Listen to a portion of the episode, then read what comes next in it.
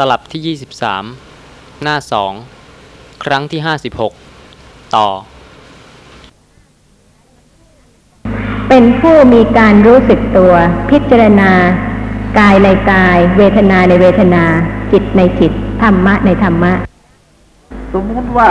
เราเราเจริญวิปัสสนาเนี่ยนะคือการเจริญวิปัสสนากรรมฐานกับสมถกรรมฐานมันติดกันอยู่ที่อารมณ์อันนี้ผมเข้าใจนะฮะ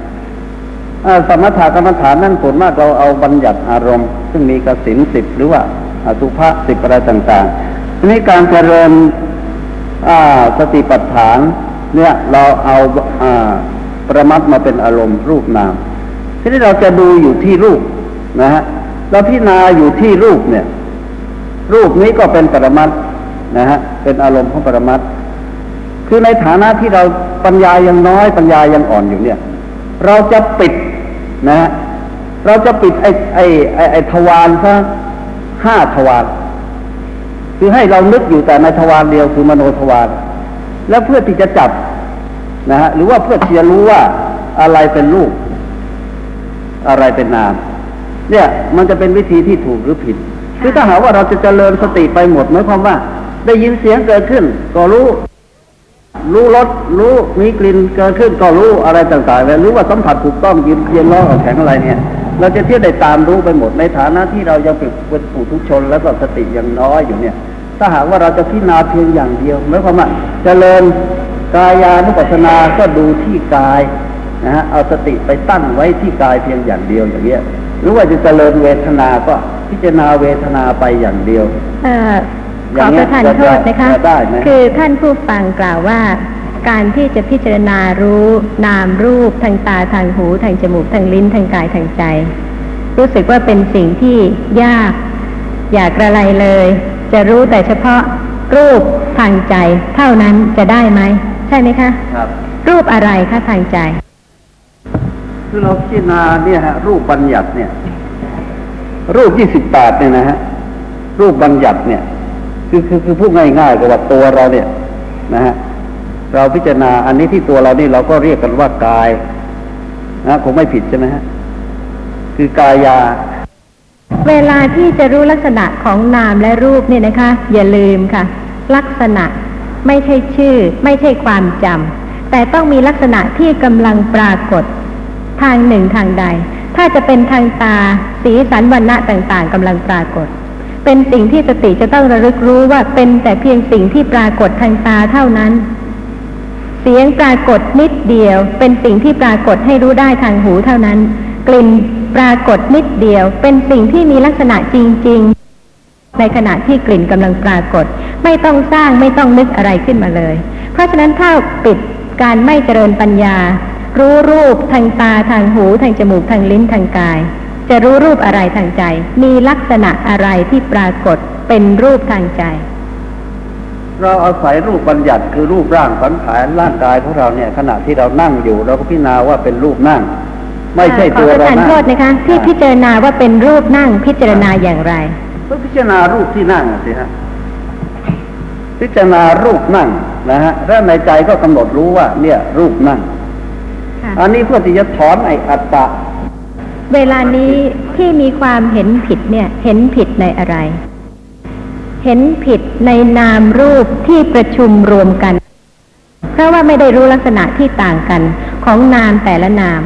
พอถึงรูปที่เราหลงผิดยึดถือว่าเป็นตัวตนเพราะยึดถือรูปที่มาประชุมรวมกันไม่ใช่รู้รูปแต่ละทาง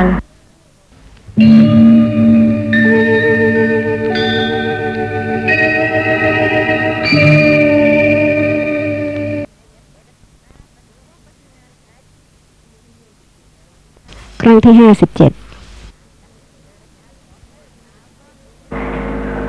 ยังมีท่านผู้ใดมีข้อสงสัยในเรื่องรูปเรื่องนามอะไรอีกไหมคะ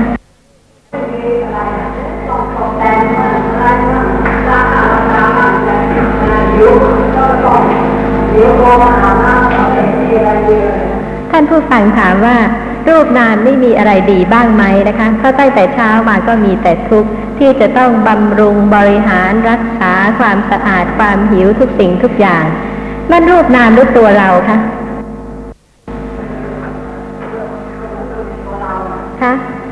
ยังไม่ใช่รูปยังไม่ใช่นามแต่ละชนิดที่เกิดดับสืบต่อกันใช่ไหมคะเพราะฉะนั้นก็เป็นเพียงความคิดโดยการฟังว่าตัวตนนั้นไม่มีเลยมีแต่นามกับรูปเท่านั้นและสภาพของนามก็มีทั้งสุขมีทั้งทุกข์มีทั้งดีใจมีทั้งเสียใจ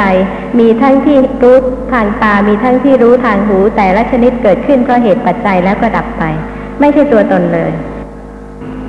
ในคราวก่อนนั้นก็เป็นเรื่องของอัฏฐานะปริโภทะ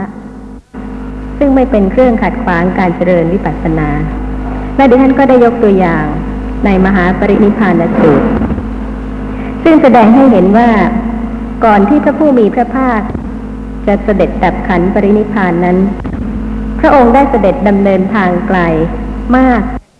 เมื่อประทับที่พระนครราชคฤห์แล้วก็ได้ตรัสเรียกท่านพระอานนท์มา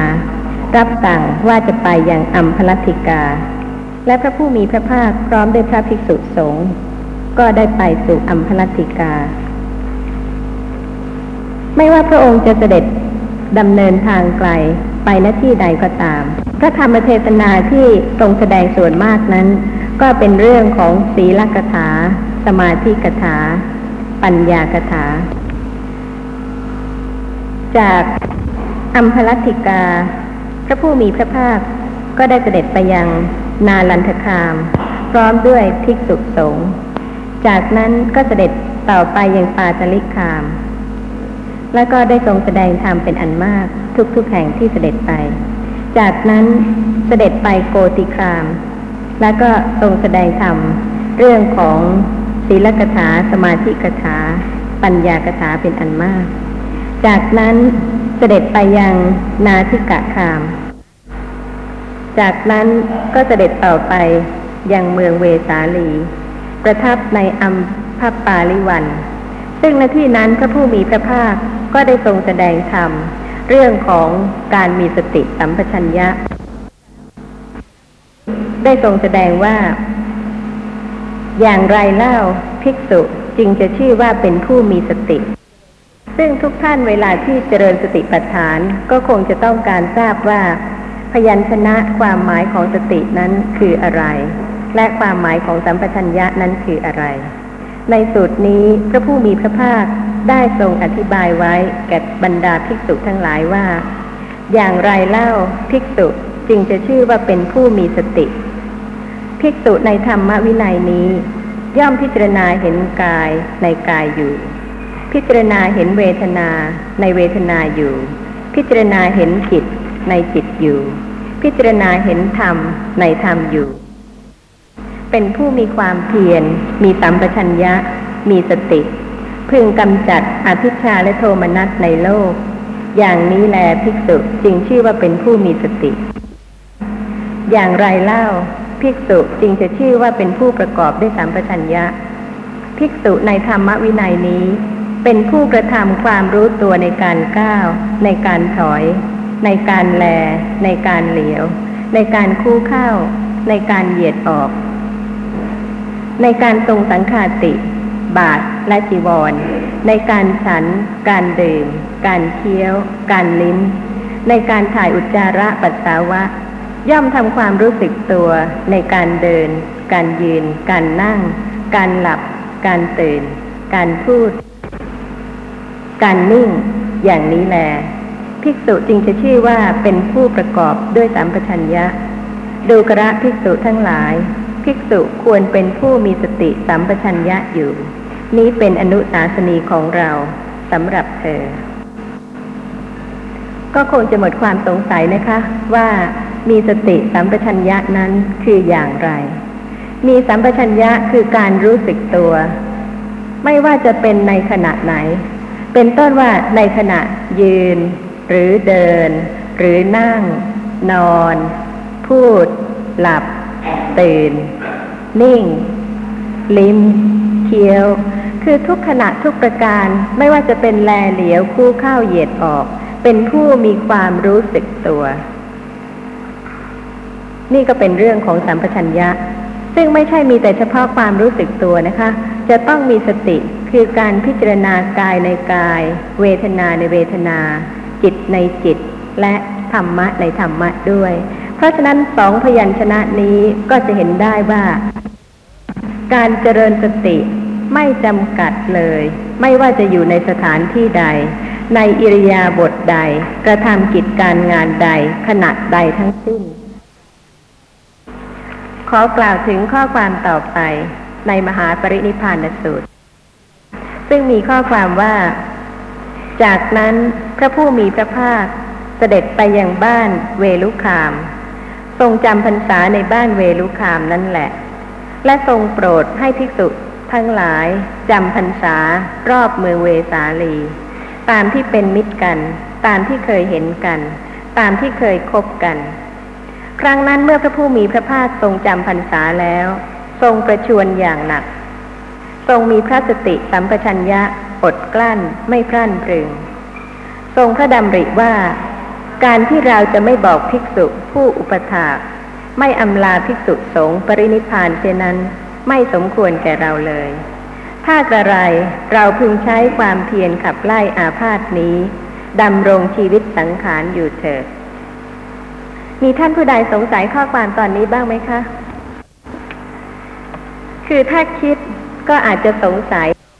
และก็ถ้าพิจารณาโดยละเอียดความสงสัยนั้นก็หายไปที่ว่าทรงพระดำริว่าการที่เราจะไม่บอกภิกษุผู้อุปถากไม่อำลาภิกษุสงฆ์ปรินิพพานเช่นนั้นไม่สมควรแก่เราเลยถ้าจะไรเราพึงใช้ความเพียรขับไล่อาพาธนี้ดำรงชีวิตสังขารอยู่เถิดความเจ็บไข้ได้ป่วยเนี่ยค่ะจะมีวิธีอะไรที่จะขับไล่บ้างไหมสำหรับผู้ที่ไม่เคยเจริญสติปัฏฐานเลยก็ไม่ทราบว่าจะทำยังไง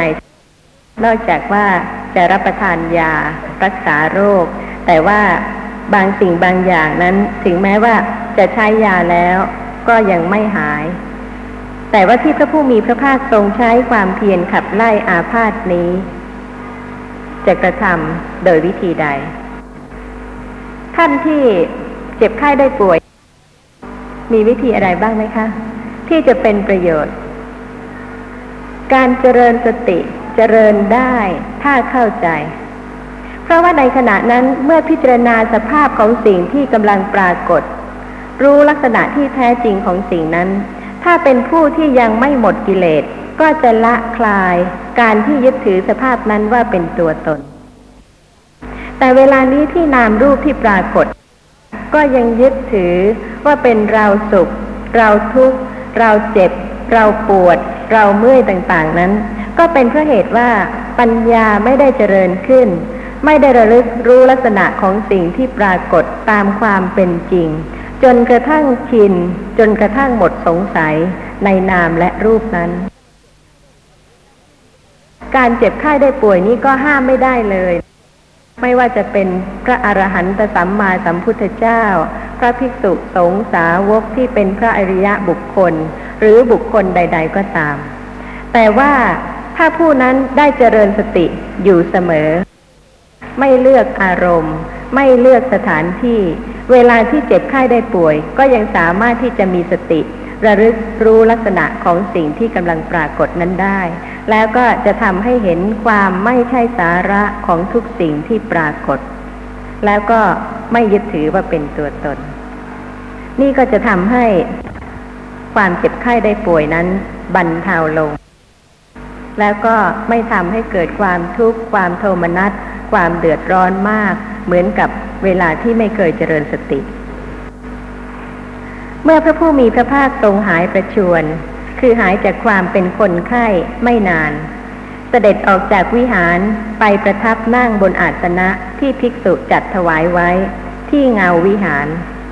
ครั้งนั้นท่านพระอานนท์เข้าไปเฝ้าพระผู้มีพระภาคถึงที่ประทับกราบทูลว่าข้าแต่พระองค์ผู้เจริญ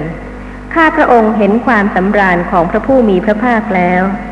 ข้าพระองค์เห็นความอดทนของพระผู้มีพระภาคแล้วก็แต่ว่าเพราะการประชวรของพระผู้มีพระภาคกายของข้าพระองค์ประหนึ่งจะงอมระงมไปแม้ทิศทั้งหลายก็ไม่ปรากฏแก่ข้าพระองค์แม้ธรรมะทั้งหลายก็ไม่แจ่มแจ้งแก่ข้าพระองค์ข้าแต่พระองค์ผู้เจริญก็แต่ว่า ข้าพระองค์มามีความเบาใจอยู่หน่อยหนึ่งว่าพระผู้มีพระภาคจักยังไม่เสด็จปรินิพพานจนกว่าจะได้ทรงปรารภภิกษุสงฆ์แล้วตรัสพระพุทธพจน์อย่างใดอย่างหนึ่งซึ่งจะเป็นปัจฉิมโอวาทพระผู้มีพระภาคตรัสว่าดูกระอานนท์ภิกษุสงฆ์ยังจะหวังอะไรในเราเล่าธรรมะอันเราได้แสดงแล้วกระทำไม่ให้มีในมีนอกกำมืออาจารย์ในธรรมะทั้งหลายมิได้มีแก่ตถาคตผู้ใดจะพึงคิดอย่างนี้ว่าเราจักบริหารภิกษุสงฆ์หรือว่าภิกษุสงฆ์จะเชิดชูเราดังนี้ผู้นั้นจะพึงปรารภภิกษุสงฆ์แล้วกล่าวคำอย่างใดอย่างหนึ่งเป็นแน่ดูกระอานนท์ตถาคตมิได้มีความดำริอย่างนี้ว่าเราจักบริหารภิกษุสงฆ์หรือว่าภิกษุสงฆ์จักเชิดชูเราตถาคตจักปรารภภิกษุสงฆ์แล้วกล่าวคำอย่างใดอย่างหนึ่งในคราวหนึ่งนี่ก็เป็นเรื่องที่ให้เห็นว่าการที่พระผู้มีพระภาคทรงแสดงธรรมนั้นไม่ใช่เป็นเพราะหวังที่จักบริหารภิกษุสงฆ์หรือหวังที่จะให้ภิกษุสงฆ์เชิดชูพระองค์เพราะเหตุว่าบางคนที่คิดอย่างนั้นหวังอย่างนั้นแล้วก็แสดงธรรมแต่สำหรับพระผู้มีพระภาคนั้นพระผู้มีพระภาคตรัสว่าตถาคตมิได้มีความดำริอย่างนี้ว่าเราจักบริหารภิกษุสงฆ์หรือว่าภิกษุสงฆ์จักเชิดชูเราตถาคตจักปรารภภิกษุแล้วกล่าวคำอย่างใดอย่างหนึ่งในคราวหนึ่งพระผู้มีพระภาคตรัสต่อไปว่าดูกระอานนท์บัดนี้เราแก่เฒ่าเป็นผู้ใหญ่ล่วงการผ่านวัยมาโดยลำดับแล้ววัยของเราเป็นมาถึงแปดสิบปีแล้ว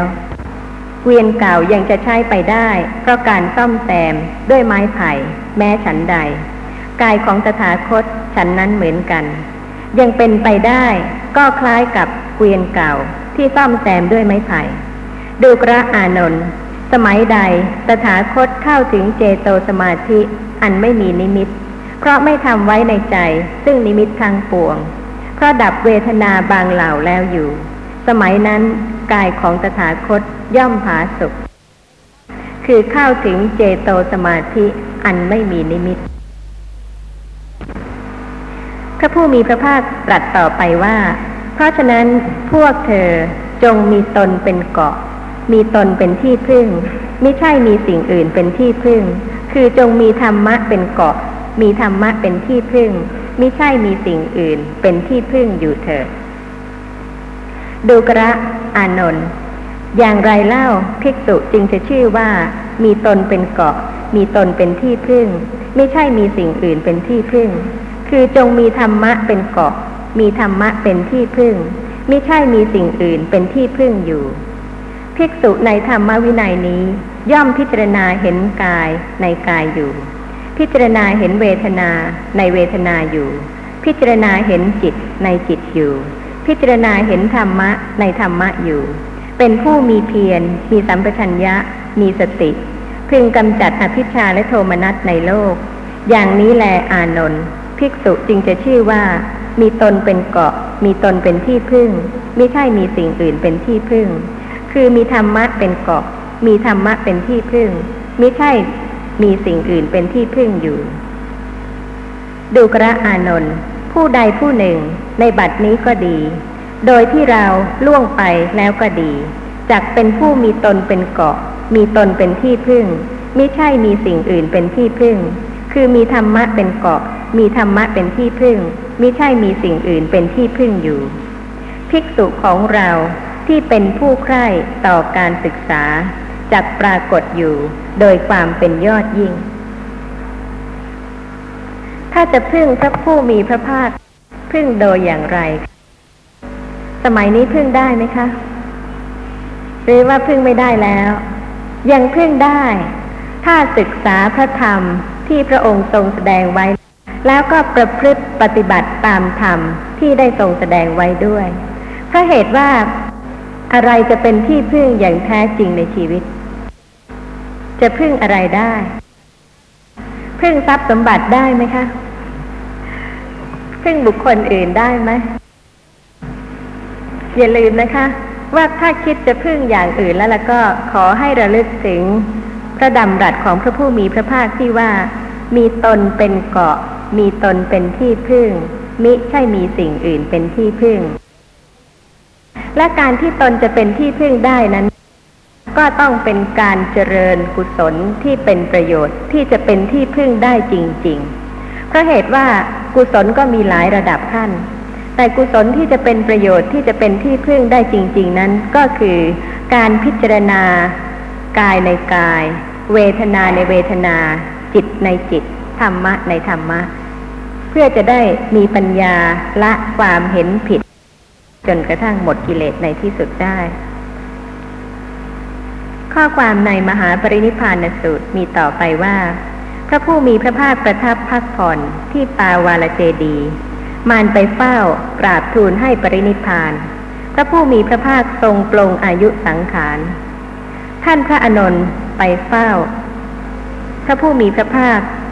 ก็เสด็จไปยังกุฏาคารศาลาป่ามหาวันแล้วก็รับสั่งให้ภิกษุทุกรูปในเมืองเวสาลีมาประชุมที่อุปัฏฐานศาลาทรงแสดงโพธิปัจจยธรรมก่อนจะปรินิพพานจะเห็นได้ว่าธรรมะที่ทรงแสดงส่วนมากเป็นไปในเรื่องของการเจริญสติปัฏฐานต่อจากนั้นพระผู้มีพระภาคเสด็จต่อไปยังบ้านพันธคามทรงแสดงธรรม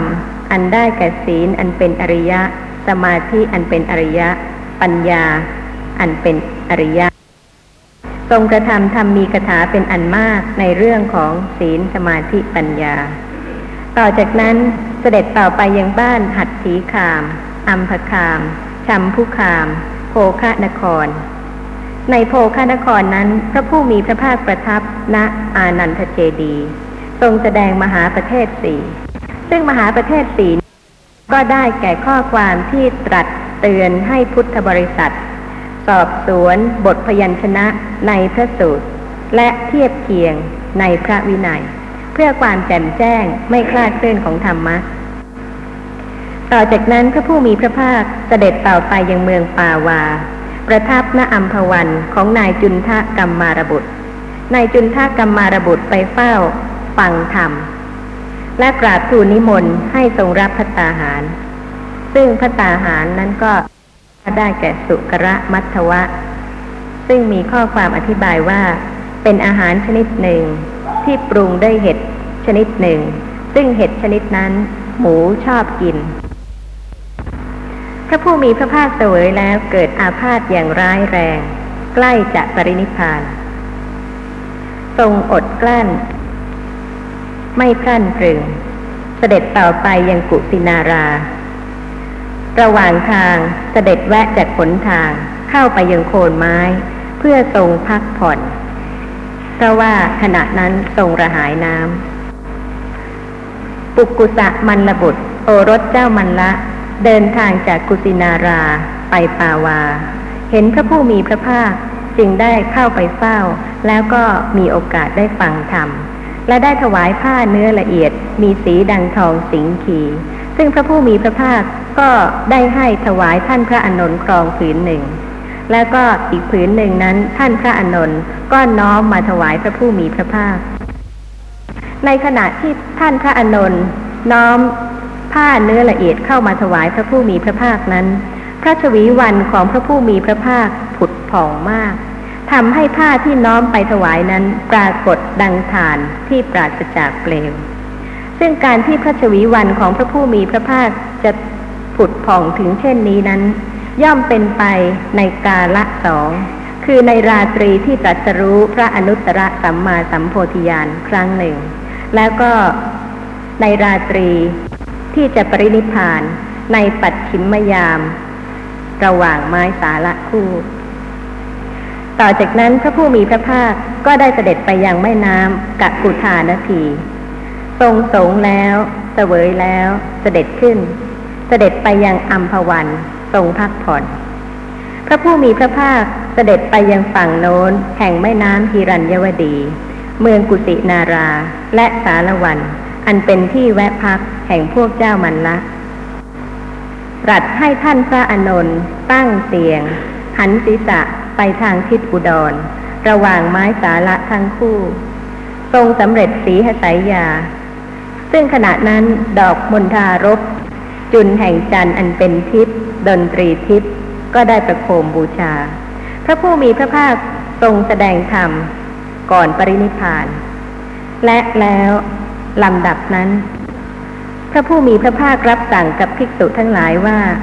ดูกระภิกษุทั้งหลายบัดนี้เราขอเตือนพวกเธอว่า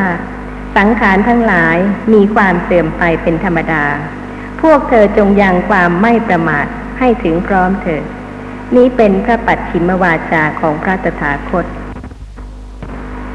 ซึ่งข้อความนี้ก็ย่อมากจากมหาปรินิพพานสูตรซึ่งได้แสดงไว้อย่างละเอียดทีเดียวว่ามีผู้ใดได้ไปเฝ้าพระผู้มีพระภาคบ้างแล้วก็มีเหตุการณ์โดยละเอียดที่เกิดขึ้นก่อนที่จะปรินิพพานแต่ข้อสำคัญก็คือว่าพระปัจฉิมวาจาที่ว่าดูกระภิกษุทั้งหลายบัดนี้เราขอเตือนพวกเธอว่าสังขารทั้งหลายมีความเสื่อมไปเป็นธรรมดาพวกเธอจงยังความไม่ประมาทให้ถึงพร้อมเถิดรวมพุทธบริษัททั้งหมดในเรื่องของความไม่ประมาทเพราะว่าไม่มีใครทราบจริงๆในเรื่องของภพภูมิต่อไปการที่มีโอกาสได้อยู่ในภพภูมินี้และมีโอกาสได้ศึกษาธรรมะได้ฟังธรรมะของพระอรหันตสัมมาสัมพุทธเจ้านี่ก็เป็นสิ่งที่ประเสริฐที่สุดถ้าจะยิ่งประพฤติปฏิบัติตามได้ด้วยความไม่ประมาทเพราะฉะนั้นก็ควรจะพิจารณาความหมายของคำว่าไม่ประมาทในที่นี้เพราะเหตุว่าบางท่านที่ยังเป็นผู้ที่หมกมุ่นในเรื่องของชีวิตในเรื่องของลาภก็จะเข้าใจความไม่ประมาทในเรื่องของการแสวงหาลาภในเรื่องของการแสวงหาปัจจัย